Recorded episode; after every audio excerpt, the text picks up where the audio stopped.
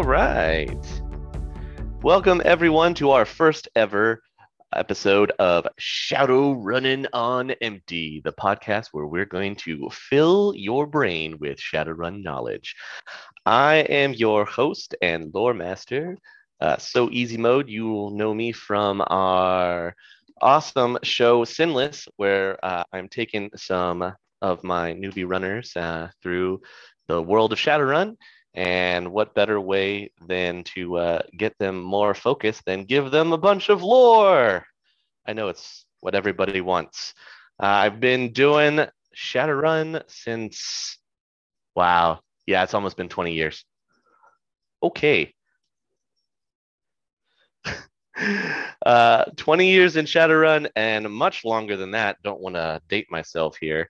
Uh, playing tabletop role playing games. I have with me this evening, we have Austin who plays Kaze in the show, and we have Captain Cozy who plays Zero. You guys, what uh, what are your backgrounds in the tabletop world? My name is Austin, uh, also known as Austin CSY. I play Kaze in the Sinless uh, campaign that we are running on the Critical Hits channel. Um, I have a background of D and D back to third edition. Uh, was when I first started uh, actually playing tabletop roleplay, and for the most part, pretty much all of my tabletop experience is rooted in D and D. I'm currently playing in a in a fifth edition campaign with my wife as dungeon master, uh, with a group of friends locally, and um, actually playing with you guys on the channel, starting with the uh, the the worldwide wrestling show that we did before we'd gotten into Shadowrun. Uh, it's kind of the first time that I ever branched off into uh, playing anything outside of the D&D scape. So uh, my experience with Shadowrun so far is the 26 episodes that we have recorded of Sinless. uh, and yeah, uh, so yeah, I've got, I'd say maybe like 10 or so years of actual tabletop experience, but uh, very, very new to the Shadowrun world. Hello, everybody. I am Captain Cozy, also known as Tyler, also known as Zero, but never call me late for dinner. Um, I've been playing Shadowrun, the game itself, since uh, we started the Sinless run. But besides that, I played the Shadowrun game on Xbox 360 where I played a troll who teleported with a samurai sword. Never forget. Uh, besides that, I've been playing tabletop games since uh, the uh, fourth edition Dungeons and, Dungeons and Dragons. So you know I'm well versed in the RPGs. Definitely not really. And uh, yeah, I am a lore nerd, so I'm here for that sweet, sweet, dangerous lore you mentioning the Xbox 360 Shadowrun game actually reminded me. Do either of you guys remember the WizKids tabletop Shadowrun that they tried to do, where uh, it was right after HeroClix had taken off and uh, they had gotten the MechWarrior license as well, and so they started branching off into a bunch of other PC games. And one of the ones that they got the license to was for Shadowrun, um, but like anybody who's familiar with the click system from WizKids, you'll know that they're like tiny figures on these little rotating bases, which is why they call them clicks. Um, but for Shadowrun, they decided that the best way to make it appealing was to make actual like six to nine inch action figures that came with like full accessories, like 14 points of articulation on each of these bad boys. And they had turnable dial bases like all of the other clicks property games, but they were massive and it was just like a straight up PvP uh tactical game. And I remember having figures for that and never playing the actual tabletop version of Shadowrun. And that was that was I think the actual first time that I had ever heard of Shadowrun was was back in that no one ever played that. I don't think I, I to this day I have met multiple people who have the figures or have mm-hmm. the figures and have never played the actual game. Yeah, like, yeah, like yeah. it seemed to just be a well, this is the closest we've ever gotten to cool, officially licensed Shadowrun merch, and that was the reason that everybody bought it. So, like, uh, the whole reason behind it was just so they could try and put out that expensive click merch Mhm. to a really niche audience at the time. Yeah, because Because there was no other cyberpunk anything on the market. weren't those things also like 30 to 40 bucks? Oh, they were pop? they were uh, prohibitively expensive like to try to play a, a game with. like a booster pack of HeroClix was like eight bucks and then they're like here's shadowrun do you want to play $30 minimum in- introduction investment 60 if you have a friend you want to play with like yeah it was nuts dude i don't yeah, i don't know who in WizKids marketing thought that that was a good idea but ugh. I feel like that's just WizKids marketing for you right there. But Uh, yeah, th- that that is why it never took off. Uh, I also appreciate the the 360 uh, video game reference. Captain Cozy, I too played that. Like, had nothing to do with Shadowrun. It just you had the name on game it. you can just It, call it was it a game it It's was fine. a game, quote unquote. But Oh, yeah. uh, It was Shadowrun to me, damn it. yeah, yeah, well, you're gonna until- learn today. up until about eight months ago, that was Shadowrun. well, now it's completely different. I promise you, it's nothing like that video game. Uh, the, the harebrained games recently that came out are, are actually a much better representation. And if you haven't played them, you should.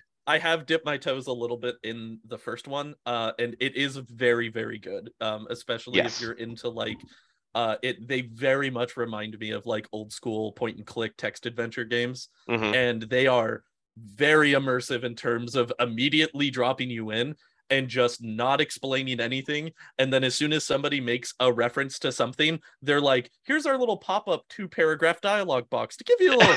you want to know what a coffin motel is? Bam. You can go ahead and read our thesis on it, and then you'll be, and then you can go ahead and click continue on that text box. Like Yeah, they give you a lot of uh, of dump information. Like, whew. they are dense, but they are very, very fun. They are very Uh, solid games. yes, I, I highly recommend them. Um, but hopefully, that's what we can get in the the podcast here is a bunch of that lore dump without having to actually read it all.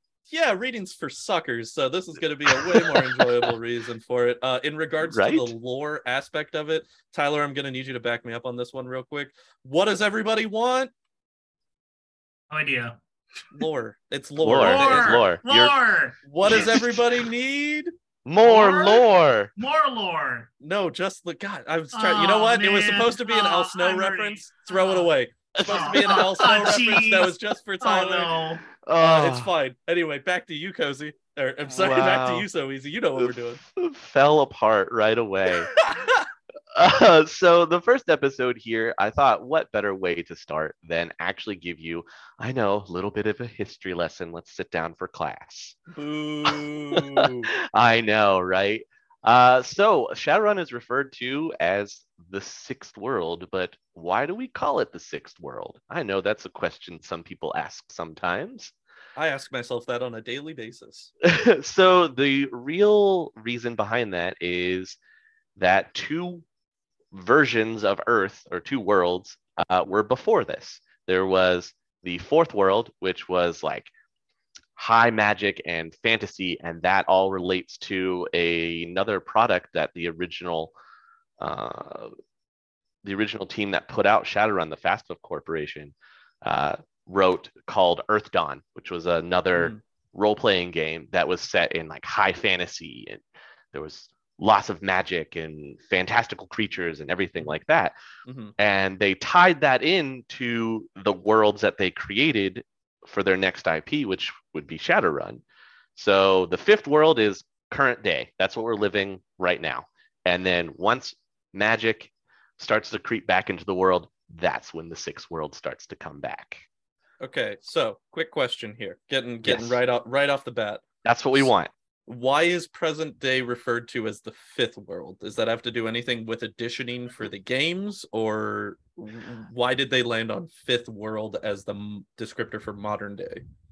So it's just the way uh, the ebb and flow of mana goes in their overarching story. Oh, Uh. They started with Fourth World in Earthdawn, and then when mana retreated from the world, we get the Fifth World, which is the mundane, which is what we're in right now. modern civilization. Gotcha. Yeah. So it's kind of like a it's kind of like an ages scenario in the Lord of the Rings mythology where it's broken up into first, second, third age. Yes, Gotcha. Okay. absolutely. That is 100% correct. Also, it, at the very beginning, when you said two worlds coming together, I cannot get the image of like an animated Shadowrun movie with Phil Collins doing the soundtrack out of my head now. and I just I had to speak that into existence because if it ever That's fair. happens, you heard it here first because that would be a fantastic idea. That's right. This is where you heard it first. Somebody get on that. Let's let's call Phil Collins. right I'm sure Phil Collins isn't doing anything these days. What's he, what? Is he got like a Oingo Boingo reunion tour to look forward to or something? Like I'm sure he's fine. I'm sure he's I'm sure he's raring to go. uh, you know, I couldn't tell you for sure. But uh, the the sixth world isn't only just about magic. We also have that dystopian cyberpunk feel, where corporations have sort of taken over. Uh, government isn't as strong as it once was, and you end up with uh, Shadowrunners. So to get to that point, I think to set the stage for this, we have to go back, back in time to the late 1990s. Nobody remembers that. Oh, the, the 90s. Come on. Let's, let's go back to the 90s, everybody. The millennial dark ages, as we like to refer to it. Nobody nobody was alive back then. Nobody has any history. History didn't begin until 2000. Everybody knows it. Yeah, his history didn't begin until Steve Jobs walked out on that stage and introduced the iPhone. that's, when, that's when it all began. Yep. In the before four times. In the before four times. so uh, weirdly enough, we'll probably see some correlation to some uh, real world events that are currently going on, which I always thought was really interesting. All names and Uh, events and locations and likenesses legally distinct, of course. Yes, of course, of course. We're not trying to draw. We're not trying to be conspiracy nuts here, but you know, you Yes. draw whatever conclusions you want.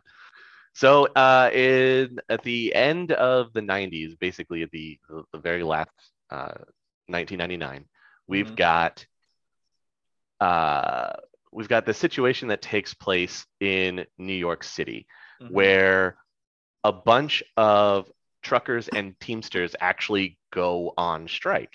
Okay. Sounding familiar? Uh-huh, uh-huh, uh-huh. so this the strike goes on for a while and uh, it results in a bunch of food shortages in new york so biggest city uh, on the east coast and they're losing food so what do you think happens riots happen Cannibalism. Oh, okay. Sorry. I, I think no I'm no we don't go there yet Cannibalism riots? Cannibalism riots? yes. Riot No, for my just- right to cannibalize, please and thank you. just regular riots Okay, that's fair. So the the riots are going on. People are protesting. Uh, the Teamsters and the truckers are fighting back for you know better wages and all that fun stuff. Mhm. And uh, tensions are rising and rising. And this corporation called Seretech, which just dealt in medical and pharmaceuticals, right? They have a convoy that goes through New York that's transporting hazardous medical waste. Well, unfortunately, a bunch of the rioters think that they're food trucks. And so they get Mhm. attacked. hmm And then a, And- a bucket spills on a boy and blinds his eyes, and that's how Daredevil was created, Well, as well as it leaking down into the sewers and also creating the Creating Teenage the Ninja, Ninja Turtles, Turtles. as we know. Yes, Ah, okay. Mhm. Not entirely connected. true. It's all, All of connected, it's everybody. connected. you just got to look at the bigger picture, okay? this, this is quite the stretch. That's not exactly what happens. okay what actually enough. happens is the the team that was deployed to protect the medical waste from getting out because you don't want terrible hazardous bio waste all over your city Mhm. uh, ended up gunning down some of the rioters like you do. uh, it ends up that a good portion of rioters and uh, 15 Seretech employees end up dying from this incident. Mm, And that brings it to the Supreme Court where they're like, hey, we got to blame somebody for this. Seretech, it's, it's all your fault. And instead, Seretech says, well, well, no, we had to defend ourselves and our property. And this opens up uh, the first Supreme Court ruling that favors corporations and says that, well, they should have a right to defend themselves as they see fit. Mm, surely that's not going to set a dangerous precedent going forward. Absolutely not. oh, oh, if only it didn't, but it does. uh, the next incident that we run into that kind of cascades into these corporations starting to get more power happens only two years later when a little corporation called Shiawase, remember that name because it's going to come up again later on in some future podcasts, Mhm. uh, they decide to build their own nuclear power plant Mm. to run their corporation that they have set up. And they didn't go through the regulatory commission and they just, the US just let them do it. They're like, all right, sure. Uh, they end up getting attacked by this eco terrorist group called Terra First. Mm, mhm. And they almost go through a meltdown because of it. And again, the US steps in and goes, hey, corporation, we're going to slap your hands. And Shiawase goes, Well, no, it's not our fault. We're tied up in federal regulations and laws to be able to properly defend ourselves. I feel like the only eco-terrorist group that have ever like actually been beneficial was Captain Planet and the Planeteers.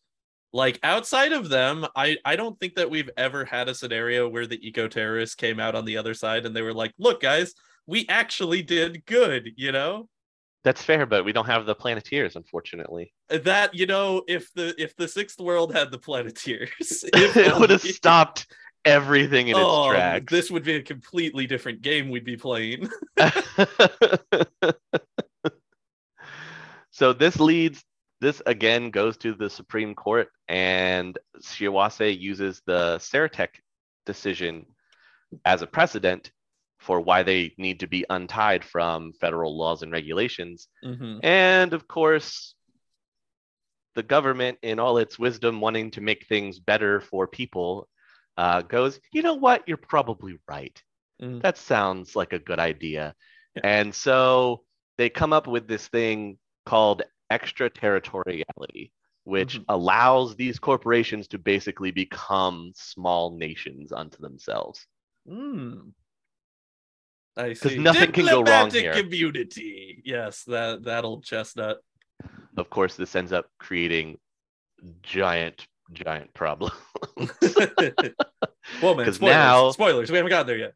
now the corporations can basically raise their own private armies and they have this legal precedence to wrap themselves in to be like well we're just doing it to protect our assets and our people so onward we go into the future 2002 we have the resource rush and this is uh, a weird move by uh, the US where they come in and they take millions of acres of land uh, that were originally like state and national parks. Some of them, uh, again, were stealing Native American reservations. Hmm. And that land gets turned over to these corporations because they then buy it from the seizure. Man, it sure is a good thing that art never imitates life, right, guys? Right. Absolutely. I know, I, I couldn't foresee anything like this happening, right? Mm, mm-mm. Never in a million years. Well, maybe just within the last 300. So it's like we don't learn from our history. We're, we're just doomed to repeat it. Yeah, well, you That can't be it. No. No, no, surely that's not the case. So they come in, start grabbing up all the land that they can. Yep. And then Mhm. selling it off to the corporations that the highest bidder, basically. So so the government is taking their own land that they have previously owned for the purposes of national parks and all of that good stuff and are the ones who are then selling it off to the government or to the corporations that Yep. they themselves have given this right to in the first place. Yes. I'm starting to smell something fishy going on here. I don't know. It's like a corporate real estate simulator. Well, I mean, think of the lobbyists. This is probably a prime time for them.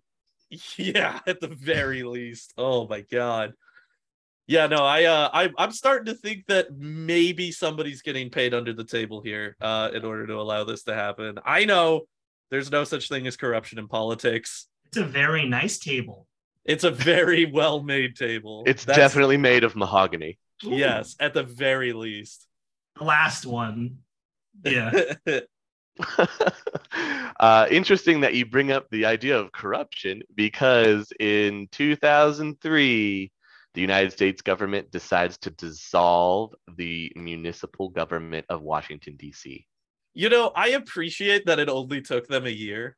Yeah. They had a lot of time to think about it. 2002, they were like, what if we just sold off all of this extra land that's just, I don't know, taking up space and we could just make the money off of it? And then the next year, they're like, why do we even need to have jobs in the first place? What if we just let these guys handle it? They seem to know what they're doing. Uh, the hilarious reason is widespread corruption had left the city with escalating debts, crumbling infrastructure, and a climate where no one believed the government was watching out for the common good. Shock. I am utterly shocked. right? Invest in big business. Yes, Is- is always. the- Yeah, that's that's the major moral choice I'm making here. then there's a scandal with the current president about paying Mexico uh, for resource rushes south of the border. Mm, mhm. Again, trying to buy up more of that land and sell it off. So they got these debts that they're trying to get and rid when of. you're when you're saying resource rushes, is it like extracting natural resources from that particular area? Uh, it's the I. That's what they they put it under the precedence as. Like, there's natural resources to be able to be mined or gathered, but uh, really, what it is, it's it's like a really messed up real estate game. Yeah, I was gonna say I think the land was more important than the actual resources that were on Yeah. the land. Oh, Yeah. the just corp- having more land. Okay. Yeah, the corporations, yeah, the ability to corporations build out. wanted more land and places to build, especially since now they have this extra territoriality clause that they can hide behind. Oh, so they're Yeah. basically expanding the size of their corporate country. they they've been Yeah. told they've been told you guys are allowed to be nations, and now they're building their nation For the within common good. existing United Ah, yes. States that we already had. The Yes, common for the good. common for the common good. Also, why why didn't we go up to Canada? What was like what was going was Canada too what too too too Uh, for their blood? We had to go down to Mexico first, or Canada was holding out. No, there's some there there's some things that are also going on in Canada uh, around this time as well, where they're actually exploiting uh, native lands as well What? and pushing natives off their land for resources. we did it first. thank God life doesn't imitate art. You know what I'm saying? It's just, boy, that would be a tragedy. Boy, that would be a tragedy. I said correlations, man. It's crazy. Wouldn't it just if these mirrored real life and we were on a collision course for the Shadowrun dystopian world? I, for one, welcome our corporate overlords. I mean, hey, I'm still waiting for a radioactive food truck. Uh, then I'll Yeah. get back to you. Yeah, Oh, what? Yeah, what? What's the radioactive waste riots happen in New York City that we are truly, truly on the prime timeline at that point? Well, the other thing you gotta think about is it doesn't have to happen in New York. It could be any major city, really. Uh, that is fair. That is very fair. I don't Okay, think it so- matters that it's New York. I feel like they, the the story runners just picked New York because it's Yeah, it's a New York. large populous area. You see it in movies all the time. And Something great place for food disastrous trucks. happens. Yeah. Yeah. So okay, so corporations move down into Mexico, start buying up all of their land as well, uh, Mhm. in order to keep expanding out from there. Right. And I'll get into what happens more around the world probably a little bit later. We're going to mostly focus on what happens to the United States and how we end up getting into uh, Seattle as a, um its own autonomous city kind of deal, Gotcha. which is what you're running in for Yeah. the story. Oh yeah, no, I mean, I, I I feel like we could for sure just do like entire episodes on like the history of other places, and Oh, it, it could it, it's gonna get crazy, and I'm sure you'll have you'll have questions that will will expand even deeper on some of the topics that we touch on as we go through. And I will look forward to those. Like there, there's so much. There's so much. Uh, one of the other terrible things that happens because terrible things just have to keep happening. Right. in 2000 and uh, 2005, the East Coast actually gets hit with an earthquake. What what what what what what magnitude are we talking here? What are we what are we looking at? Uh, we're looking at a 5.8. Ah, it's not too bad. I mean, you could walk that off. That'll be all right. Did they go into why? Like what caused it? Uh, it's not really known why. There's an earthquake just hit Manhattan, and um, it's not good. I feel like the two most logical explanations are either fracking and natural resource destruction causing some kind of shift in the ecosystem that causes this giant earthquake, or it's the awakening of the elder gods. Those are the only two viable options for One of those is sexier than the other.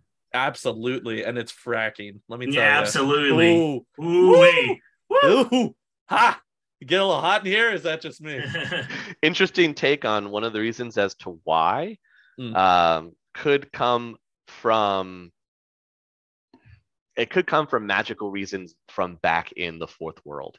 Hmm, okay. Ooh, okay. Yeah. Uh, stepping way back in time, back into the fourth world, um, when the when this menace came to kind of destroy the fourth world, hmm everybody retreated underground using powerful magic to create these massive underground cities called kaers. Okay. And uh, one of the possibilities as to why there's this earthquake is one of those kaers is destroyed.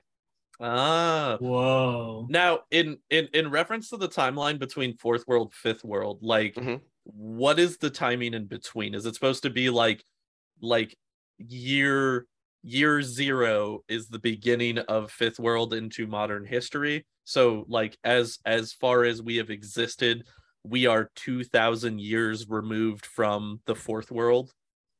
So the fourth world really reaches all the way back into like myth Right. and the storytelling there. Uh the fifth world really really begins in like the BC era Okay. And goes all the way till now. So the fourth so the fourth world timeline is like thousands if not tens of thousands of years that that existed and then the fourth world ends at the dawn of essentially modern civilization that we have now. It's a weird it's a weird contrast where fourth ends and begins. Hmm. Um I will have to actually maybe look into that, but I know it, it's all in antiquity and and the myths uh, all come from that we know of today in the fifth world are coming from the fourth world. Gotcha. Okay. Okay. And and within the modern context of our current timeline, the current modern civilization and history that we have had as as people now, Mhm. like in the real world, Yep. is the same timeline that the fifth world timeline also follows basically up until 1999, which is when Yes. everything starts to diverge. Yes. Cool. Okay. Gotcha. Gotcha. Yeah, the divergence happens in in 99. Uh, part of me just feels like we're just behind the timeline. we're we're I ahead mean- of the Shadowrun timeline. Shadowrun stuff happens earlier, but I don't know. There's stuff going on today that really makes me wonder sometimes. Listen, given that I was born in 91, I will full, wholeheartedly sign off on everything started going downhill after 99. So I, I I can agree with that sentiment wholeheartedly. That's fair. That's fair. Going off of all this land grab and this resource grab and everything, Mhm. corporations starting to really ramp up and become bigger things. Mhm. Um, leave it to Texas. Yeehaw! uh, in 2000, we're in 2008 now. Uh, Texas creates a new kind of militia that allows governments to assemble armed groups of private citizens to fill the gaps for law enforcement. Is that Are you sure you're not just reading off of Wikipedia? I, I, I swear, I swear that that's what happens. I feel like you're just reading off of Ted Cruz's re-election campaign speech right now. like I think that's so okay. So so then I have a question. Okay. So at this point, how is that being regulated when we've already had the dissolution of federal government? State. Okay, so we've just gone completely to state government. There is no federal overhead. Every state is its own autonomous entity at this point, as well what as the mega corporations. Yes, you've got you have the remnants of the federal government, which Uh huh. people laugh at at this point. Right. Uh, you've got the corporations becoming their own places, and so states are left to kind of fend for themselves. okay, gotcha. Huh. Otherwise known as the Texas wet dream. Right. Amen, brother.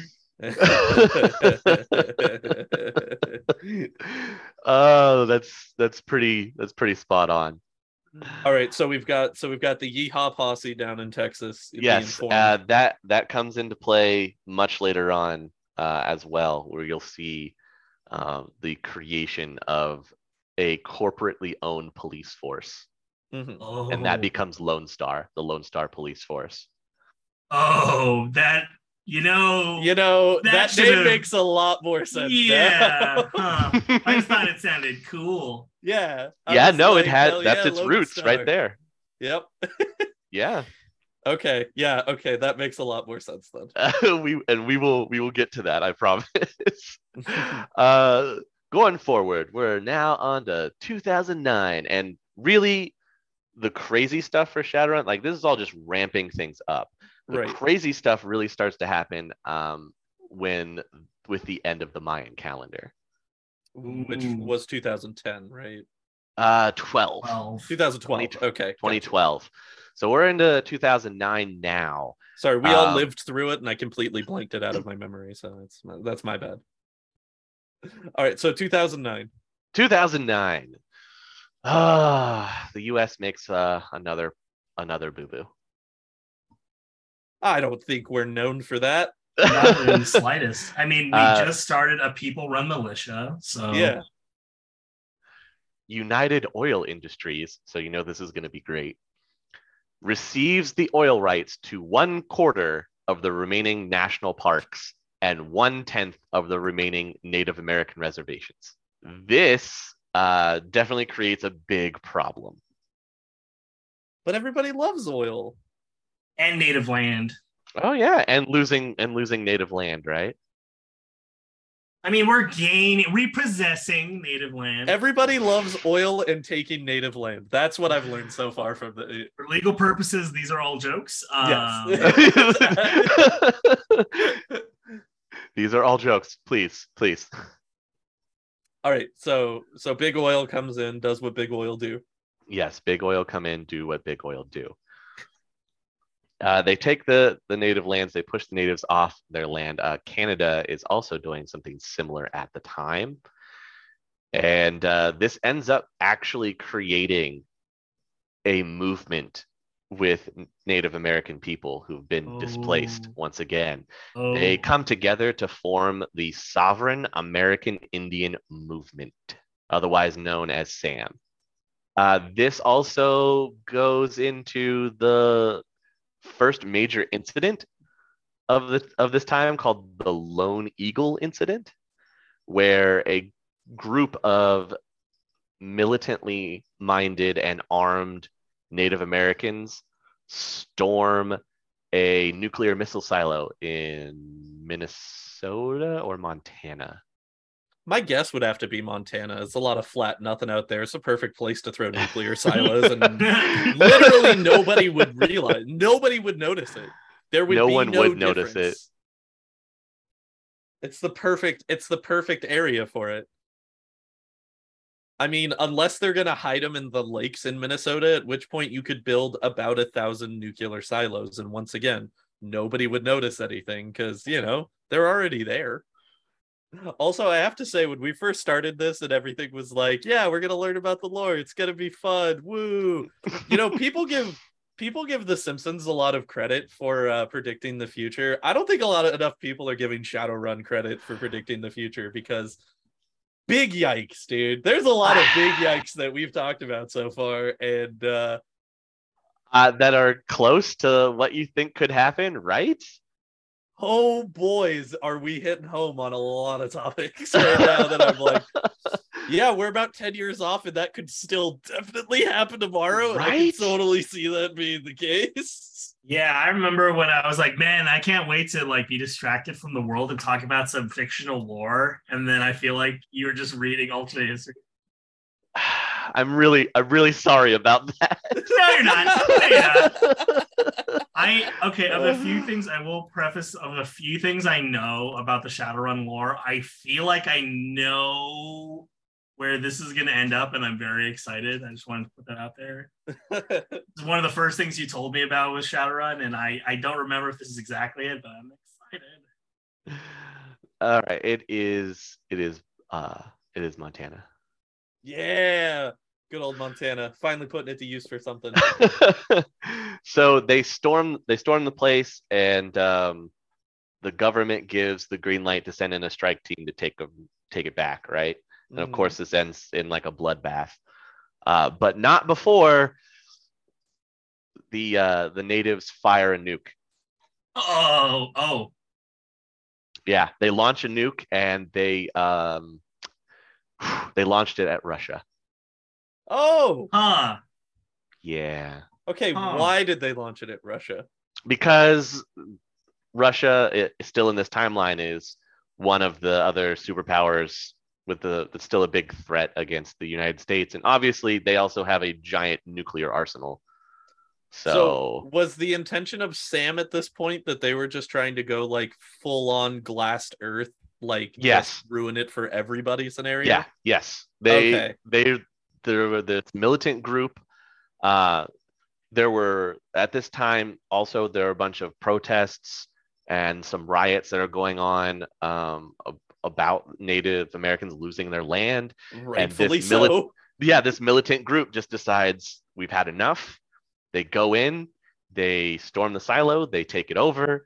Uh, they know that they're cornered. Uh, negotiations are going nowhere. They're trying to get their some of their land back, Mhm. and obviously the corporations are like, no, no, no, no, you signed on the dotted line. Right. So uh, the the U.S. government goes send in the strike team, and they knew it was coming, and so they made good on their threat of listen to our demands. We're going to glass everything. Fair enough. So they fire. They fire the nuke. Um, the president at the time freaks out and tries to call up the Russian president to prevent a nuclear holocaust. Understandably so. And as the missile is on the way, Yay. Hey, just a quick mention, like, you know, scale of one to 10. Uh, not a big deal, right? Like, we'll still be cool after this, right? Like, I gave you a heads up, you know? yeah, that's that's basically what he's trying to do. I see no Um, reason why we can't still be friends on the other side of this whole nuke going off in a heavily populated area, I'm assuming, scenario. right. Uh, but here's the silver lining: hmm nothing happens. The Death Star? The Does nuke the Death does. Star system work? Uh, no, the the missile disappears. Oh, You're telling me that in the world of Shadowrun, where all this insane stuff is happening, nothing Mm-hmm. happens. Well, the aftermath. well, the nuke disappears. That's a The- pretty the- significant I, well, something he said happening. I specifically mean- nothing happens, and then also, oh, by the way, well, nothing happens in nothing happens in terms of it didn't land anywhere, but it ju- a nuke disappearing mid like mid-flight. transcontinental flight. That's a Mhm. pretty substantial happening. Uh, no one finds it, and no one knows what happened to it to current day where we're playing in Shadowrun. No one knows Oh. what happened. Oh, Oh cool. man, we're just gonna get to this point where there's just gonna be like a blip and the nuke just reappears in trajectory, isn't it? Oh my know. gosh, that It's would be terrible. I, I, uh, and then It- there's gonna have to be like Dragon Bruce Willis is gonna have to fly up and grab the nuke and re-trajectory it into the moon. Then we're gonna lose the moon. Catastrophic tidal damage. Oh. Dragon Bruce Willis. Uh, As- wow, as- I was as- not ready for that. As as Sixth World Aerosmith plays him out in a in a grand fashion.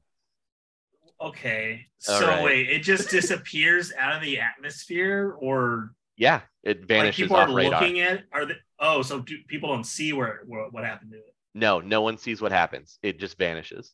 Oh, No one knows what happened. Well, that was a close one.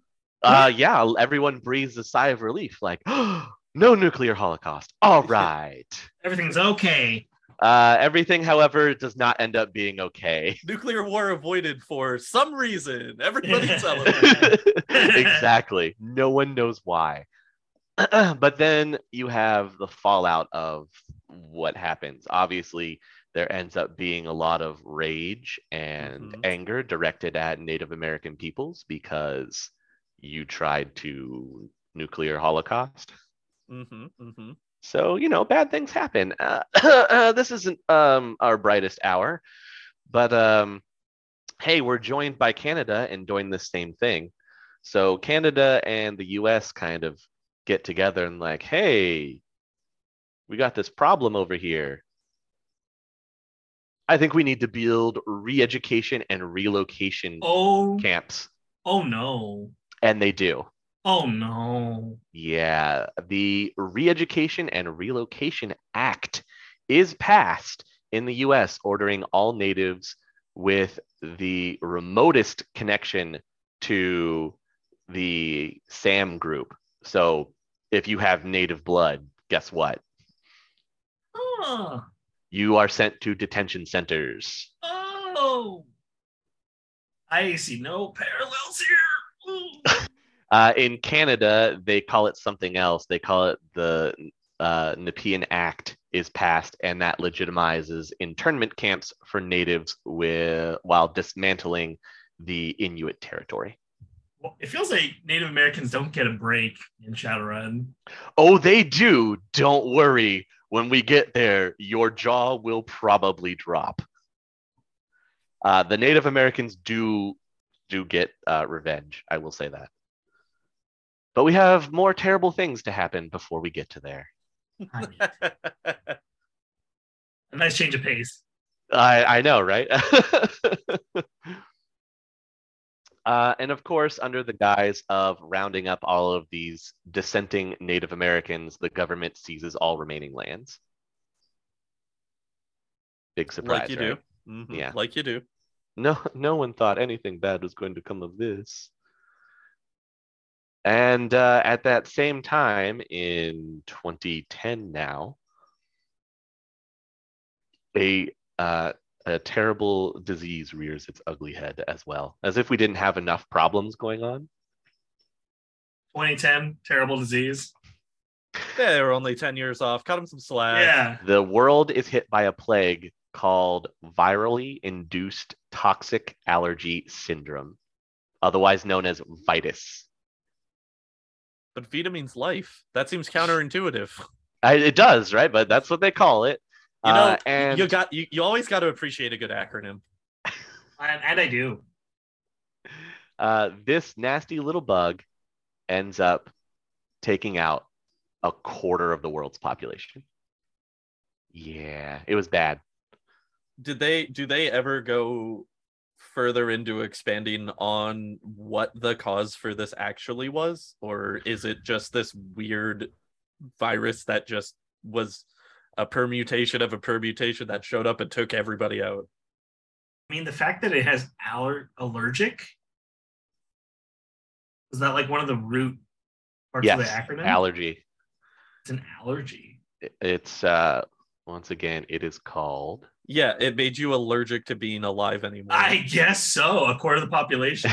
the virally, yeah, virally induced toxic allergy syndrome. oh, so it's a virus that makes you allergic. So so it's a virus that makes that makes you allergic to life. Huh. That's why we called it VITAS. You know what? I'm actually know, I'm start- starting to get I'm starting to get on board with this. I'm start it's starting to come together. Things are starting to make Uh, sense in the yeah. fifth world. Fourth Yeah. world? Fourth world. Fifth world. Fifth world. Fifth Fifth world. world. Fifth world. uh, it world. was uh, it was an airborne virus, so that's why it was so rampant. hmm I just have this like smirk of I have this smirk of someone who's like, uh So if you contracted this nasty bug, uh, it becomes evident in 12 hours after your initial exposure. Uh-huh. Initial symptoms include fever, chills, and vomiting. Okay. If unchecked, it progresses into anaphylactic shock with an increase in histamine levels causing bronchiospasms. And most people uh, die from bronchoconstriction, leading to suffocation. I, I don't know. That sounds pretty correlated. oh as someone with asthma, that is absolutely terrifying. As someone also with asthma, seconded. So when VITAS comes out and starts ravaging and and and having its way with humanity, uh, where do we get to the point of it not being an issue anymore? Is it natural development of immunity to the virus, or is it, or or do the the mega corporations come in and save the day? As they often do. Uh, not not really. Here's here's what I've got for you on uh, where it possibly came from. Okay. Uh, there are a bunch of rumors and conspiracies Mm, um, that it Great was start. a that it was a viral form biological weapon Oh wow. that was it- developed at a research lab in Christmas Valley, Oregon. Oh, okay. So it, so they so they didn't come from bats, is what you're saying? Um, probably not. Okay. That's that's a conspiracy theory. How uh, are you- ridiculous is that? How ridiculous of a notion is that? Are you ready for the the next fun part? Uh, Oh, let's Christmas go. Valley, Oregon, in current Shadowrun is Uh-huh. now in uh, Tír Tairngire. In tier ton- what's Tír Tairngire? Remember, you were doing that assassination mission on the prince from. uh-huh. the Oh, tier? the tier. He comes from tier Oh, And, oh, okay. Aha. Okay. I'm gonna show I my see. geographical ignorance here. Yes. Where is that? Is that a thing in in World World? Yeah, in real yeah, world. Yeah, Christmas Valley, Oregon is a is It's a a No, real no, place. Tír Tairngire. Oh, uh, Oh. it's Tír Tairngire in real world is uh, Portland. This Portland. Oh, it's just Portland. Okay. Yeah. I, I do remember that only because so easy did explain that to me when I was asking him some questions about the prince Yes. on the side. But yeah. Yeah. Okay. so So, it, it, it, it shows its head around 2010, 2011, and over the next two years, it kills a quarter of the world's population. Oh fantastic. Okay. And and it originated from Oregon It potentially originated. as It maybe originated from Oregon, but the first Sorry. cases weren't reported until uh, it, the first cases were initially reported in New Delhi in India. Oh, okay. Sorry, I forgot to include my air quotes there. It originally started Yeah, in Oregon thank as the thank you. potential of being a bioweapon that Yes. was being created there, and then it showed up originally in New Delhi. Okay, gotcha. Hmm Okay, cool. Okay, so Uh, then that shows the- up, starts yeah, killing everybody. Yep. Uh, the the World Health Organization steps in, and even when medical supplies were provided, local governments withheld vaccinations from large portions of the population in order to either sell to the highest bidder or just make sure the people they wanted to survive did so. Man, this podcast would have been so much more fun to record like three years ago. it is right now. Oh, I jeez. honest right now, but you know, that's totally the case. okay, so so, they the- do so the make a vaccine. people get to for it. survive. Yeah, they do eventually create a vaccine for it, uh huh. um, which which stems the the death toll. Which is always a plus. Always, Always a a plus, plus. but it lasts for two years. So Gotcha. Oh, Oh wait, so does this Woo! continue to exist? um, technically, in current uh, in our current timeline for Shadowrun, uh, VITAS still exists. Oh, wait, so do you have to like regularly every two years get a vaccination? No, Oh, most people most people by this time are Is it like- vaccinated. Wait, wait, are vaccinated against strain one. Uh, Mm. Great. Oh, I love it. Okay, so it's like so so so it's like polio, basically. Yes. Okay. Gotcha. So yeah, strain so- two hits in 2020. okay. Mm.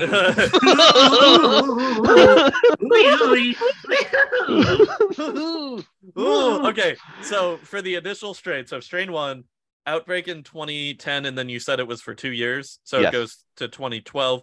2012 is where we start to actually get the vaccinations out and yes. into a widespread capacity. People Mhm. start to be okay. And then you said nothing eventful else happens in 2012, right? Nothing at all. Oh yeah, Everything no, no, moves everything goes completely fine. seamlessly until 2020. Uh, no, there's definitely other stuff that happens. Okay, so but but to loop back around as well to my initial question uh that uh, i had had so the megacorps are the ones who do come out and go don't worry guys we've got the vaccine for you uh, some megacorps do that deal in pharmaceuticals, and then there's the um, the WHO that also comes out. It's like, hey, we've we've also got it. okay gotcha all right so uh everything is pretty garbage from 2010 to 2012 it sounds like uh yeah in 2012 is really when everything starts going off the rails Hoi, chummers! Just wanted to take a moment and let you know about our Patreon. While we release episodes of Shadowrunnin' on Empty every single week, we actually have a backlog of about four episodes at any given time, just to give us a little cushion in case we can't record on our schedule for whatever reason. You know, like holidays or bug spirits. If you're interested in getting access to the episodes early, as well as a bunch of other benefits like artwork for the show, news on changes or rollouts, and sneak peeks at other things coming up, five nuyen a month over on patreon.com slash critical underscore hits gets you full access to all of the bells and whistles. You can even get a shout out for your support at the end of every single episode of Sinless as well. So if you enjoy the podcast and you'd like to support our work as well as get tons of bonus perks, that's the best way to do it. Thanks for your time, and let's get back to the show. in 2012 um we actually see uh the first dragon Oh, sh- sh- oh. fantastic Okay. uh yeah the first dragon is spotted at the end uh of december uh december 20 24th or 25th Merry Um, Christmas. Here's yeah at the end at the end of the year 2011 there's a bullet train that's going by uh, mount fuji in japan right uh-huh. and um, mount fuji uh, simultaneously erupts and a lightning storm hits it at the same time. Metal. jesus christ. Super cool right? Uh-huh. I've actually seen real life pictures of it happening and it, it's wild. That's Um, nuts. so this goes on and people are watching uh, as the bullet train goes by and at that same time this japanese dragon so one of the the long like snake like Mhm.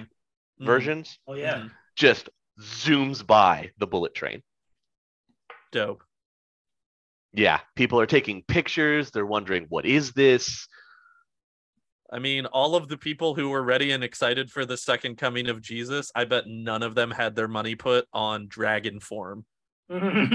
I mean, if it happened no, on Christmas no Day, definitely not and especially in japan too and in Japan, dude, that's a that is a fantastic double whammy. I love it. uh, but uh, not to be not to be outdone in january uh, in january of 2012 we have one of the most January of, interesting January yeah. of 2012 or January of 2013. january 2012 Okay. we have one of the more interesting because it's 2011 when the first dragon is seen going Ah. into okay. 2012 Sorry. That Yes. was that was mine then. I, I thought it was Okay. 2012 for the dragon. All right. So Yeah, no, 2011 we see the yep, dragon. going right into 2012 we see the dragon January Uh, business as usual. January, we have one of the greatest dragons uh, appears in the world, who we will be doing some uh, some deep dive into at a later date. He is called Hmm. Dunkelzahn. Dunkles. Dunkles on. He- he appears at Cherry Creek Lake in Denver. Okay. Uh, the way that he's different is um, he immediately makes himself available to the media. Okay. Yep. Uh, you Ye- know, he, he goes out and he actually does a uh, a 12 hour interview. Nice. okay, sick. He's his All own right. publicist. Gotta respect Uh, the game. Hey, man, respect the hustle. Yeah. Nobody makes Um, you look good like you, you know? Word. in in that same month, there are a number of other dragons that come into the world. Some Okay. of them some of them end up wreaking havoc. Uh, some of them are a little more publicly seen, but Dunkelzahn by far is the most most seen in the public eye. okay. he actually ends up doing uh, this thing that's kind of like a podcast. It, it's more like a talk show that he does later called Wyrm Talks, okay. where uh-huh. it's almost like a late night TV show. He'll bring people on and they'll do interviews. fantastic. I'm loving it. I, you know, I've got it becomes got, very popular. I've got a lot of respect for Dunkelzahn so far. I got to be honest. This dude sounds like uh he sounds like he knows what's up. I mean, uh, a little bit of an early history lesson here since we're talking about him. Uh, Yep. He actually ends up being um, the first president of the UCAS. Oh no, The first he's not the one who dragon- gets the first- assassinated, is he? The first dragon president, and sadly, Oh, yes, he is the one that gets assassinated. No, not Dunkelzahn. I just we just attached to each other. Oh. but that's not until like 2050. Oh man, all right. You know what? If, as long as I get a solid like what 38 years of Dunkelzahn, I Yes, think I'll be you you, do. know okay, all right, all right, that's fine. He had a good All right. run. Um, All right. Question: Do they have any connection between the fourth world and the dragons? Yes, but that is not publicly stated. Oh, okay. Yes, all the dragons have connections back to the fourth world. Cool. And Dunkelzahn was in a lake. Yeah, he comes out of Cherry Creek Lake in Denver, which I think is an actual place. I, I mean, probably with uh, how uh, you know based on reality the story is. Yeah, why why start making fake you, you know why, why start Yeah, making right. fake locations at this point? right? Uh apparently Cherry Creek is actually a reservoir in Denver. Fun fact. Ah, well, now we Yeah. know. There we go.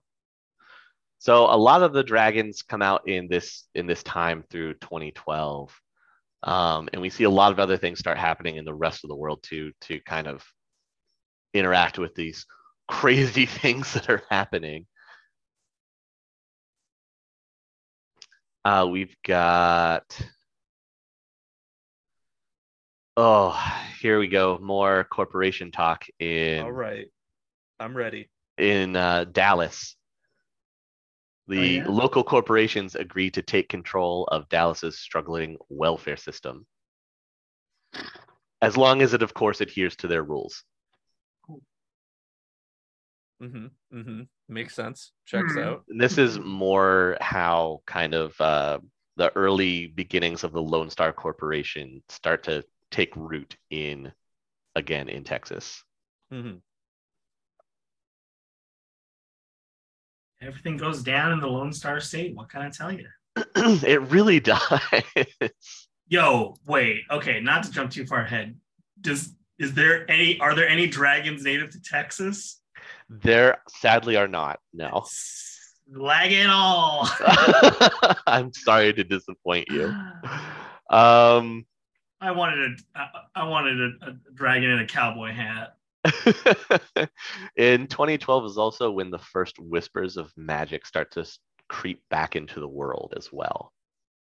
Is it referred to as whispers of magic?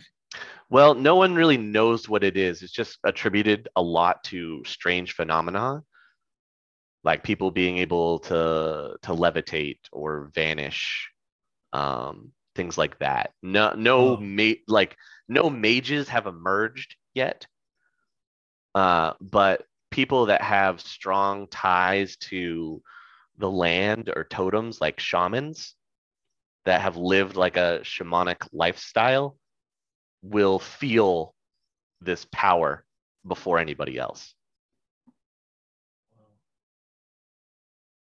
Okay. So I don't know if that gives you some uh, foreshadowing Uh-huh, yeah, what I could what is start to coming. s- I could start to see where we're going with this in a in a good way. The I'm good liking in it. quotes for the Shadowrun verse. One interesting tidbit is kind of just off to the side. In 2013, uh, one of the new uh, national sports that is that gains some popularity uh, in the sixth world that I will actually go over in another podcast.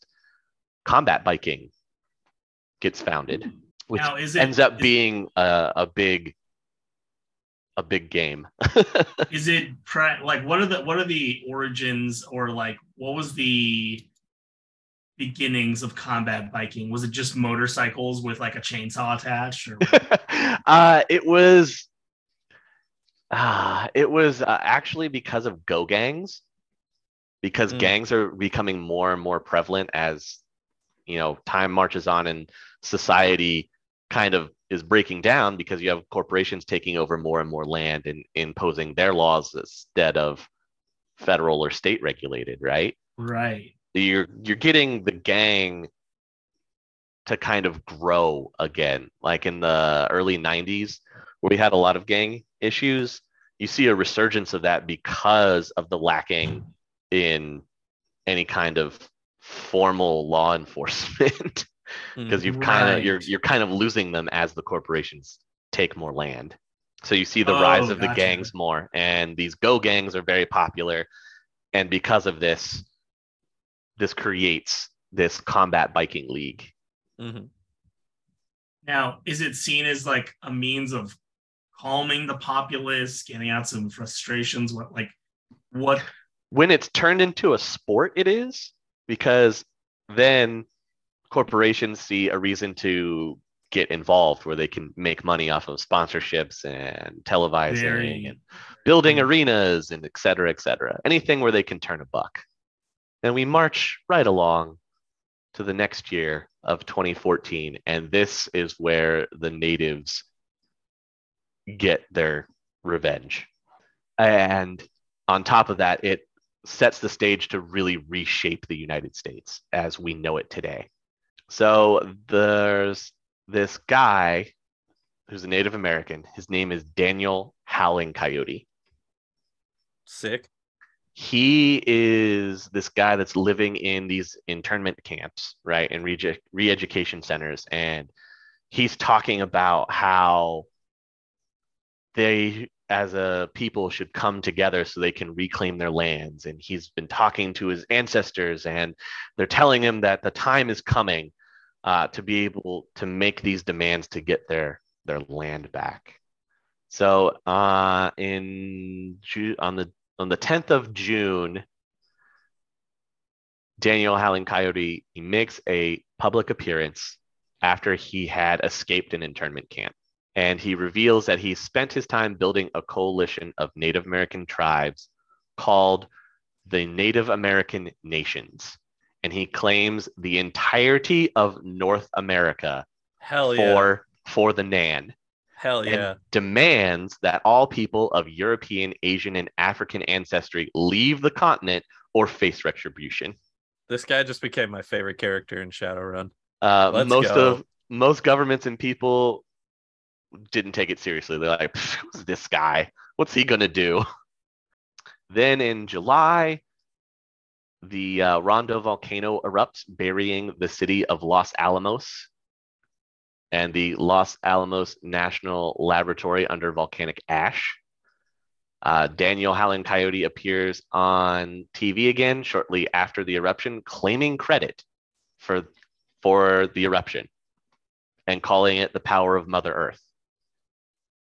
Nice. Very nice. He promises that much more such events are on the horizon. Of course, the government doesn't want this, so again, they try and send troops to capture him. But a string of tornadoes hampers their advance. Oh, I Hmm. wonder where those came from. That sure seems conveniently timed. right? Uh, and he's able to, Daniel is able to escape. Uh, his followers are long gone by the time they get there and the tornadoes abate. Wait, they get there in the tornadoes of what? they disappear. Like Oh, okay. as soon as Oh, they sorry. get to the the location where tornadoes dissipate. I don't, for some reason Yes. my my brain did not put that I heard together. yeah, I was like, wait, the tornadoes did what? Okay, so sorry, so the tornadoes go away. the tornadoes Yes. date and they find love. uh, at the same time he makes a, a statement to all Native American peoples, mhm. Um, broadcasting out to them that they need to come together and join the Nan, uh, and they're going to start this thing that's called the Great Ghost Dance to call on their Uh-huh. ancestors. Here it is. Dude, I just power. yes, yes, yes, do it. Everything about this is so stoked. Let's go.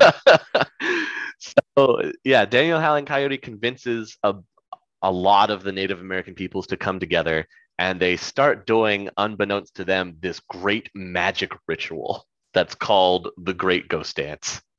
Sick. And basically it's them dancing and doing this chant and everything day and night.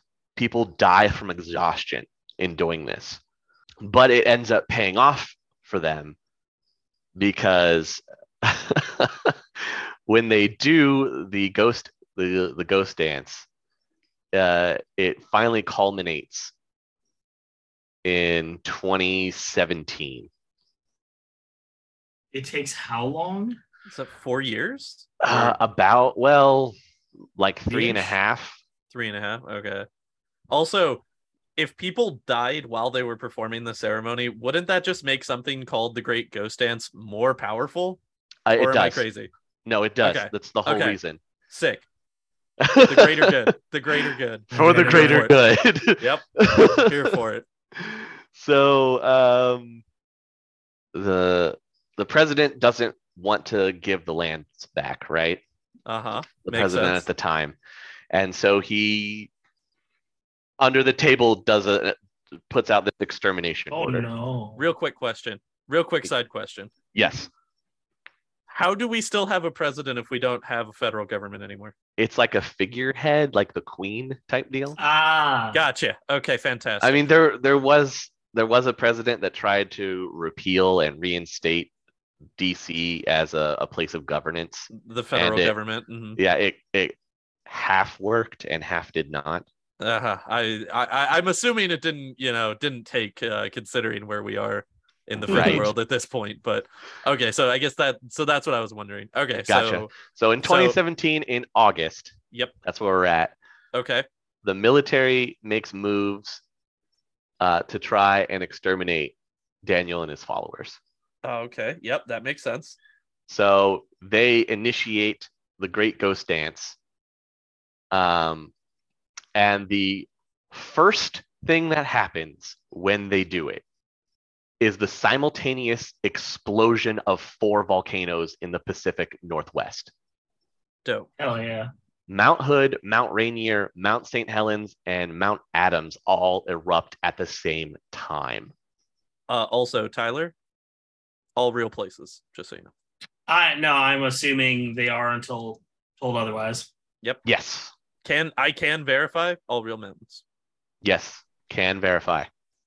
Uh, freak weather patterns follow and continue to last the whole rest of the year. Now, is this something that they that that uh, it's the is it the Nan right the Yeah, the Nan.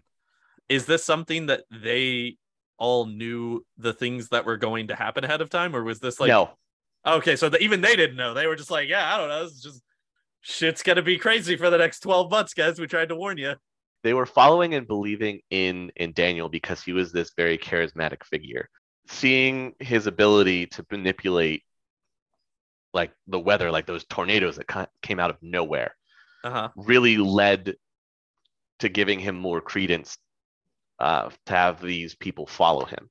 okay gotcha And so now he proves it even more with the Great Ghost Dance and the simultaneous eruption of four volcanoes. sick okay This scares the absolute dreck out of the president. uh-huh Uh, understandably so. He immediately stands down and comes to the negotiating table. Okay. Well, that's good. I, you know, at least something had to give, right? Like at some point, in given everything that's happened in the history of the fifth world so far, I'm glad that there was finally something that happened where they went, you know, maybe we do need to talk about this. I think so. Uh, and that leads to the following year in 2018, they go to Denver. They meet in Denver. The NAN, the United States, uh, Canada, and a, another location called Aztlan, which we will get into that formation and who they are a little later. They all sign the Treaty of Denver. This gives the NAN sovereignty and is recognized, and it gets a vast majority of the Western United States, with California and Seattle uh, as the only notable exceptions. Dope. I mean, we've given sovereignty to literally everybody else at this point in the fifth world. Like, I this fa- this feels appropriate, you know. Yeah, so they get a, a ton of their land back. So how does that interact with the corporations that have already settled there? It, it's it's weird since the corporations still have some of their land and still claim extraterritoriality. The natives take all the land around them, but for some reason, uh, extraterritoriality still holds. So they still Oh, keep okay. some of the lands that they have received, but Uh-huh. they also did give some back. The corporations did also concede a little bit as well, just from what happened. Gotcha. Yeah. Yeah, so you can see how much the United States lost and gets separated. Oh, this is where we get the UCAS. This is where the UCAS starts to form. Yes. Of course, people in the United States are really upset about this. You have people that feel like they should have called Daniel's bluff and gone for it, but they didn't. And so you end up with a whole fight again uh, bet- between the northern United States and the southern United States arguing about what should have been done. Hmm. Where have I heard that one before? right? Meanwhile, California becomes its own state. As It- they've it always just- wanted to. Uh-huh. Yeah, they finally do it. They just remove themselves from the rest of the United States and like we're our own autonomous country now. Good for them. You know, I'm glad that they finally get that. And then in part of the treaty with the with the NAN, um, Seattle is chosen as the only port that the UCAS has on the west coast. So it becomes very strategically important. And Seattle becomes a mega city, like a metroplex. So instead of just Seattle as we know it today, that literally becomes what we know in the Shadowrun world with you guys as downtown. Gotcha.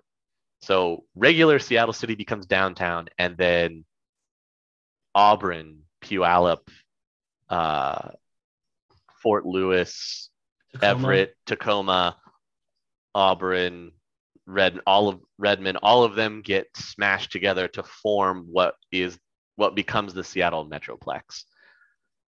It's seen as defense for the Metroplex. They put a big wall around it that's facing the Nan.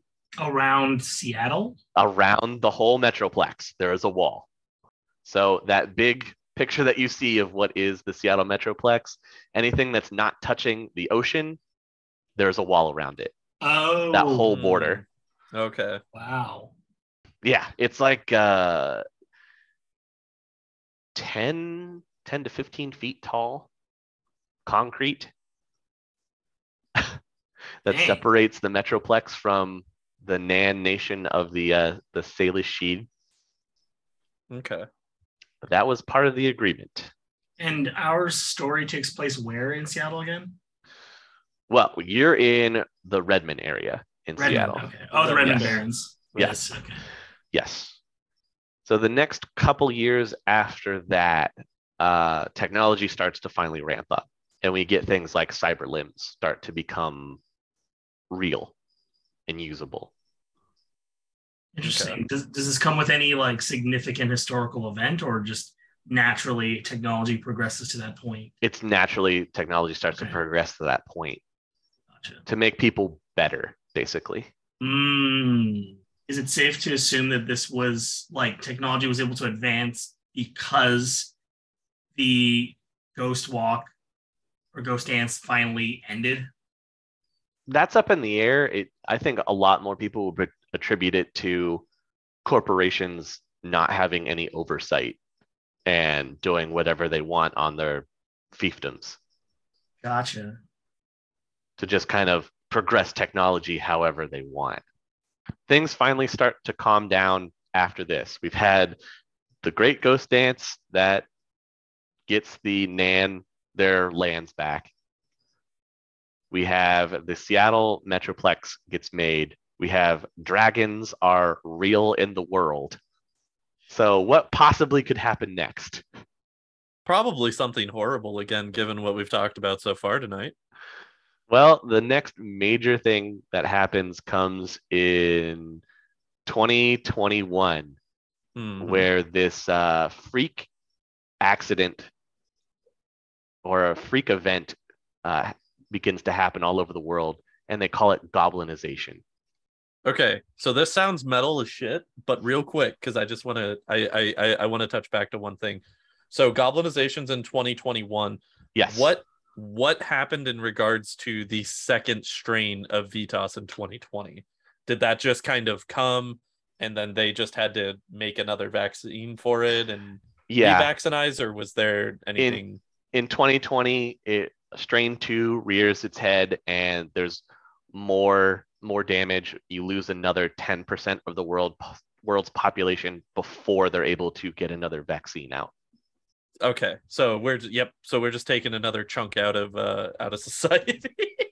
yeah the world the world starts to dwindle Okay, that's, Again. uh, again, Again. once again. Uh huh. Fantastic. Okay. Okay. so then this thing called goblinization starts to happen in Uh-huh. 2021 and it's very off-putting um, before this happened so we're in like the early early 2020s maybe people started having weird births Okay. they were giving birth uh, women started giving birth to smaller babies Uh huh. that would develop hair faster Oh. these are the dwarves are being born Ah. uh, Hey, at the same time people are also starting to give birth to very elegant babies that have pointed ears Uh huh. and the elves are starting to be born Uh huh. Unfortunately, for the people that are going to become orcs and trolls, they're not born. As Oh. magic, as magic grows into the world and mana starts rising again, Uh huh. anybody that had markers in their DNA where they at one point may have had troll or orc ancestry, they spontaneously start to mutate. And that's linking back to the fourth world. Yes. Okay.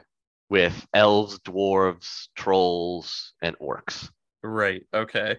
So the orcs kind of have it a little bit easier in that uh, people will get a little stockier and their lower jaw will extend and tusks will grow from up from their lower jaw, Sick. Okay. which is which is painful. It sounds painful, right? It's like you have to go through teething all over again as an adult. yeah. okay. Metal. All right. by far trolls have it worse because trolls are big imposing creatures Uh huh.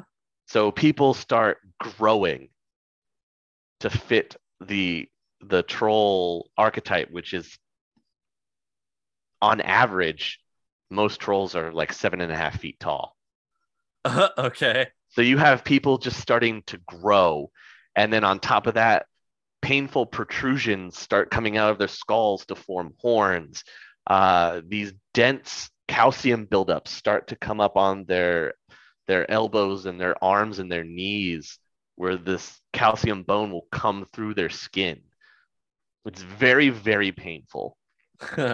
I just Uh, imagine a bunch of people out there being like, "Look, dear Matthew outgrew his baby bones." right? A lot of people, there are some people that died from goblinization because their body couldn't handle the stress of the change. yeah, that makes sense. Yeah, that checks out. You know, that's the most unrealistic thing I've heard thus far. a lot of people are taken to the hospital because no one has any idea what's causing this. Uh, and the people's vision start to change too, especially trolls, since trolls can see infrared, they can see thermal vision. Hmm. So their vision starts to change. They just wake up in their hospital bed one day and they can see like the heat outlines around people Mhm, mhm. and it just throws them off. But this is where we see trolls and orcs making in making their entrance into the world because magic is growing stronger in the world. Sick. And of course, because now we have elves, dwarves, orcs, and trolls, well, you see a dip in racism as we know it today, Hooray! right? Yeah. And no caveat is attached to that statement at all. it becomes less about the color of your skin and more about what metatype you are. Uh-huh. Oh no. Uh-huh. There are, of course, people that hate orcs, people that hate trolls, people that hate elves, dwarves. There's an entire group that rises up out of this. They call themselves Humanist First, Oh no. and they are all about humans being in charge, and only humans are are the pure race. Yeah, don't say. I don't say.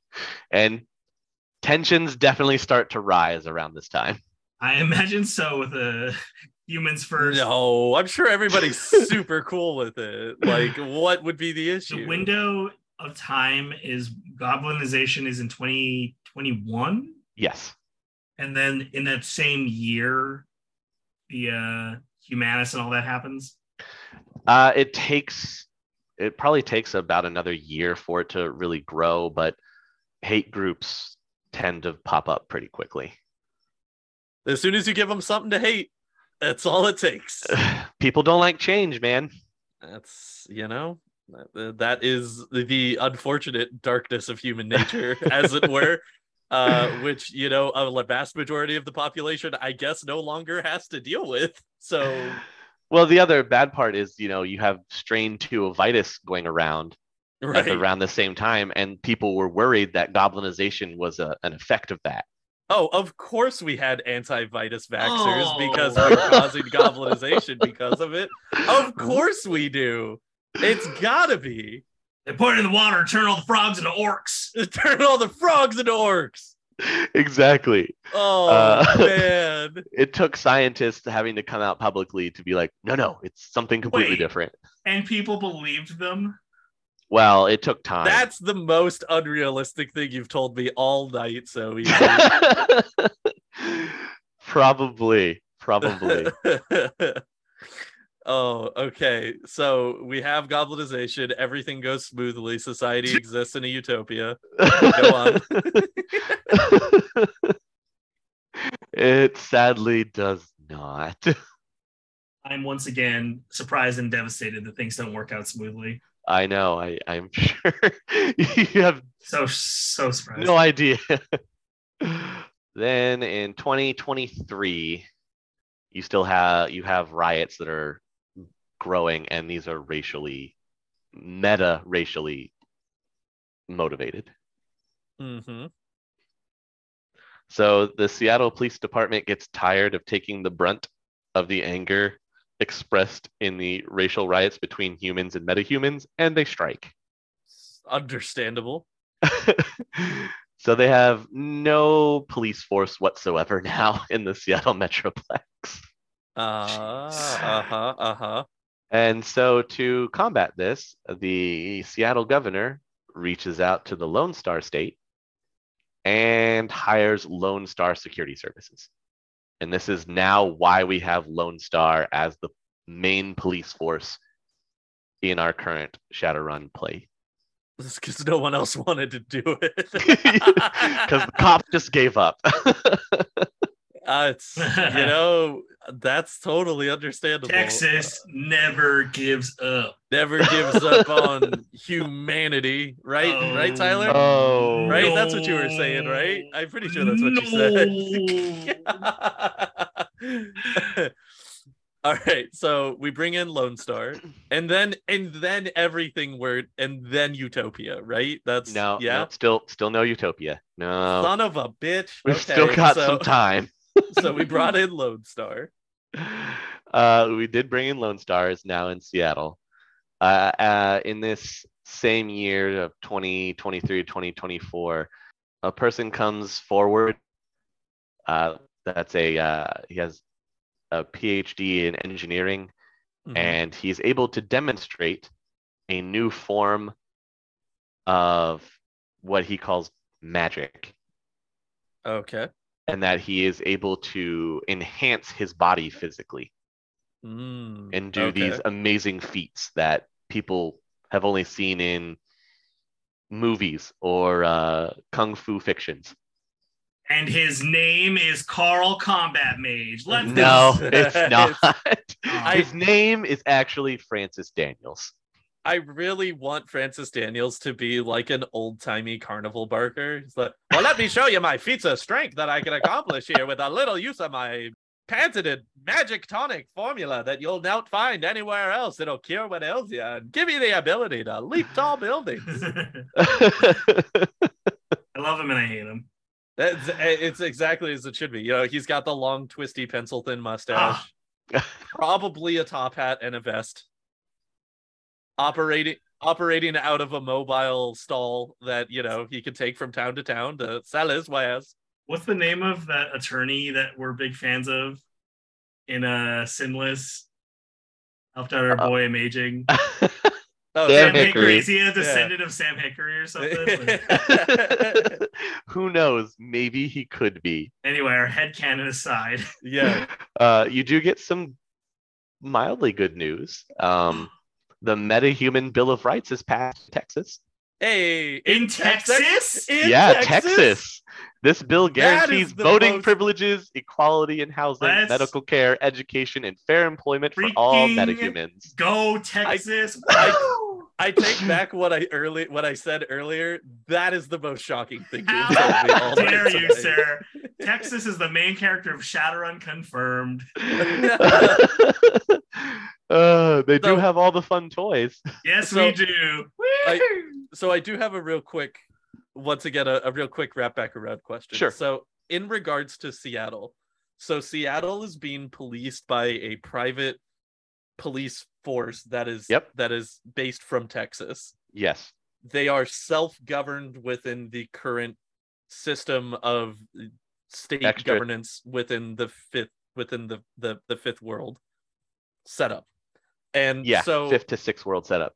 fifth yeah. to sixth world, right? Because we're now entering into the sixth world. Yes. Once magic and uh, really when meta humanity starts, that's I, I mark that as the official kickoff. Gotcha. So G Day is the beginning of the sixth world, Yes. the Goblinization Day. Yeah. Goblinization. Uh, I I would kick off as the start of the sixth world. Okay, so Oh, at this point, what is like the actual like ruling system of the Seattle Metroplex area? Is it Nan in control of it, or is it because of the wall that was built? Is is it not associated with the rest of Nan? It is not associated with the rest of Nan. Think of uh, the Seattle Metroplex kind of like uh, East and West Berlin during the Cold War. Gotcha. Okay, so so the Seattle Metroplex Is self-governing. self-governing They're still part of the UCAS, but they're so far removed. they're they're majoritively run and controlled i'm assuming by the mega corporations that are still located there and operating Well, out of uh, the... a lot of mega corporations come into the Seattle Metroplex and put you know buildings and compounds in there because it is the only port to uh, the Pacific that's controlled by the UCAS. And a lot of the Nan nations don't want corporations on their land. Oh, off of the west coast, that's not aligned to the Nan. Ah, I see. Okay. So once the Nan is founded, no more land is sold to the corporations. They can't claim anymore. Oh, They already have what's there. Ah, So if okay. they didn't set up, then you they're just then they're then then, they're out and that's they're it. out. Yeah. And Okay. plus, even even then, some of these corporations, because they're not mega corporations yet, they're Right. very close. Right. We're But uh, cusping- a lot of these corporations will give land back to the Nan because they're afraid. Goodwill, as if you will. yes, they're they So- are afraid. and so I I apologize because if if this was something that you had already brought up, we've talked about a lot of dates and facts so far today. yes, so, we have. Um, so why was it that this the Seattle Metroplex region was the region that was decided to not be incorporated as part of the NAN as well? Like, why That- did that gain sovereignty? They wanted a because the UCAS wanted a port to the west, you know, to have some something so they could still do trade with, you know, Japan and and Russia and China and everything Right. over on, on that side Right. without it taking forever to get there. Okay. Like there's still tariffs and everything. Like the interstates still exist. It's just that you have to pay tariffs now to the NAN to transport goods across their territory. I see. So so the Seattle Metroplex was basically established as a beneficial western port for everybody. Yes. Gotcha. Okay. Yeah, That- for the okay, for the that makes a UCAS lot of and and the NAN allowed it because it was the one they're getting so much land back. They're like, yeah, you Right. can you can have Seattle. Right. And and I'm assuming that by having that availability as well and that located so deep into Nan territory that they're also going to get some type some type of benefit from it as well. It's not like it's just benefiting, you know, just the Yeah. UCAS Well, the there- Metroplex. there is a place in the Seattle Metroplex called Council Island where Hmm. the Salish-Shidhe have an embassy. Ah, okay. And it is that island and most of the surrounding uh like because it's in a it's in a lake. I forget the name of the lake, but Council Island and most of the surrounding water in that lake is considered Nan territory. Gotcha. Okay. So so they have their own like designated representative area within the, Yes. the Metroplex as well to have a presence there. But Yes. For for the sake of the UCAS and everything else, that's why it was decided to be left sovereignly to deal with the West Coast trade. Okay. Yeah. That all makes so much more sense now. Okay, sorry. Okay. That that was something that I was just like I said, I I may have missed that earlier and I apologize having to run that back real quick, but that makes sense now. Okay, back on track. Okay. Uh, as long as that makes more sense. Um, one of the other fun things that happens is in the Seattle Metroplex, uh, DARPA creates the Fort Lewis Zoological Gardens. And the whole premise around this project is going to be used to explore goblinization and changes in paranormal animals because with the resurgence of magic, creatures start coming back into the world that people thought were myths or legends. Yeah, I mean that checks out. A dragon has a talk show, so I can only assume I can only assume that that was like literally just the start of it, you know? yes. Yeah, that makes sense. Okay, and I'm surely surely there were no, you know, like experimentations on goblinized citizens against their will or anything dark and shady that happened in this place, right? Surely Oh, everything of here was on the up and up. yeah. Fantastic. I'd love to hear, you know, a good silver lining. All right, moving right along then. A good silver lining in Yeah. the sixth world every now and again. Uh-huh. Sure. I you know, your characters could always try and go and investigate if they really wanted to. My brethren. oh geez. So now, uh, the next major event that really happens that shakes everything up, we have the split between the northern United States and the southern United States. Oh, Ah, okay. so the northern half and part of Canada come together to form the United Canadian American States, or the. UCAS. And the Uh, southern states uh, form together to form the Confederated American States, ah, which forms the no. CAS. Yeah, I'm sorry. Here they are, Dang. rearing their head again. But but we had like meta-human equality. you sure yeah, did. you sure You did. sure did. Man, You sure did. You know, I'm- retracting that W.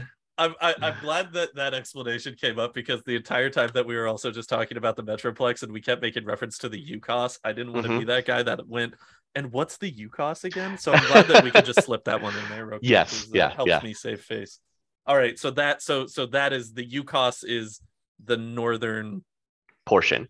portion with U.S. and Canada Yes. coming together. Gotcha. Okay, cool. Okay, so we have the split. Gotcha. Yeah, you can see where the split is for the UCAS and the Confederated American States. I was just gonna say when I was looking at this map and I saw the UCAS, I was like, oh great. And I saw Confederated American States. I'm like, well, maybe we'll just brush over that. I, I can't see how that's relevant at all. Why does it, why what I want to know is why does the South always have to be confederated? Why could they have not chosen like literally any other word Hey, to go you with? know Like what, man? We're consistent. I guess so. if anything, if anything, consistency. Consistency is key. Consistency is key. Oh, Consistency keeps the. Confederacy a running. Uh-huh. Oh, I, yeah. No, took the words right out, out of my mouth. All right, so we have the split. So that's the official. So okay, so other question then. Yeah. So prior to the split, the entirety of the CAS and the UCAS were all just one landmass at that point. That what what was it referred to before the split? It was still referred to as the United States. Okay, so we were still just the US at that point. Yes, we were still And- just the US before the split. And having the US prior to the split, but with the um the the Nan getting all of their land back, that's where the formation of the Seattle Metroplex came from, is because that's the West Coast port Yes, For for, the, the US. rest of the uh contingent United States. Yes. Gotcha. And Okay, then okay. arguments continued to flare after the Nan received their lands back. which uh, is and- what brought us to the split. Yes, Okay. that's what brings us to the split is eventually the southern United States just gets tired of it and they're like, well, we're going to do this. And because remember, we've basically removed the federal government, Right. it was the They- states coming together to make the decision. Yeah, they all just kind of went, "This cool with you? This cool with you? This cool with you?" All right, All right, we're good. All Mhm. right, we're good. okay, let's do Now- this. Now, once the split occurs, is the Seattle Metroplex specifically a port to the UCAS, or is it still for both the UCAS and the CAS to work out of? Uh, that ends up being a real gray area. I see. Uh, the governor, I think the governor at the time, and it just maintains this way, uh, sides with the UCAS, okay. Mostly because Seattle is still pretty close to what was Canadian territory, and Right. they're in the northern half. So Right. they Okay. just side with the UCAS. I'm sure the CAS still has access to to the ports that are there. Yeah. Right. but In some way or form. Yeah. yes. Okay. especially since you know we have Lone Star that's contracted out to them, and they are Come now the CAS. primarily from the CAS. Gotcha. Okay. So yeah, so there does have to be some type of relationship still between the Metroplex and the CAS. Though Yes, on paper, it's primarily seen that the Metroplex is connected to the UCAS specifically. yes. Cool. Gotcha. All makes sense. Okay, as long as everything makes sense so Yep. far. Yeah, no, we're we're we're we're doing good. This is this is legitimately filling in a lot of blinks for me right now, and it is, Excellent. it is Well, going good. Thus far, after everything that we we've we've gone over, do you guys have any other questions that have come up from anything else that I've brought up? I'm processing a lot of it. Uh, I guess like the um, I'm interested where the other security cores like come into play. So those start coming into play when the other when the corporations really start to become mega corporations. Oh, they're not even mega corporations. They just have sovereign. They yeah, it's a bunch of corporations have sovereignty. And then through through the years as things progress, the buying out of other corporations by stronger ones ends up creating these mega corps. Gotcha. And uh, I I do have an entire podcast all set aside for us going into the formation of the mega oh, I'm and, excited to talk about the megacorp. and what they represent, and uh, we'll also get into a little bit of what each one of them kind of dabbles into. Okay. But that's that is in the future. I, I do have that planned. and Just so, know now that their their formation uh, starts to come heavily after the split.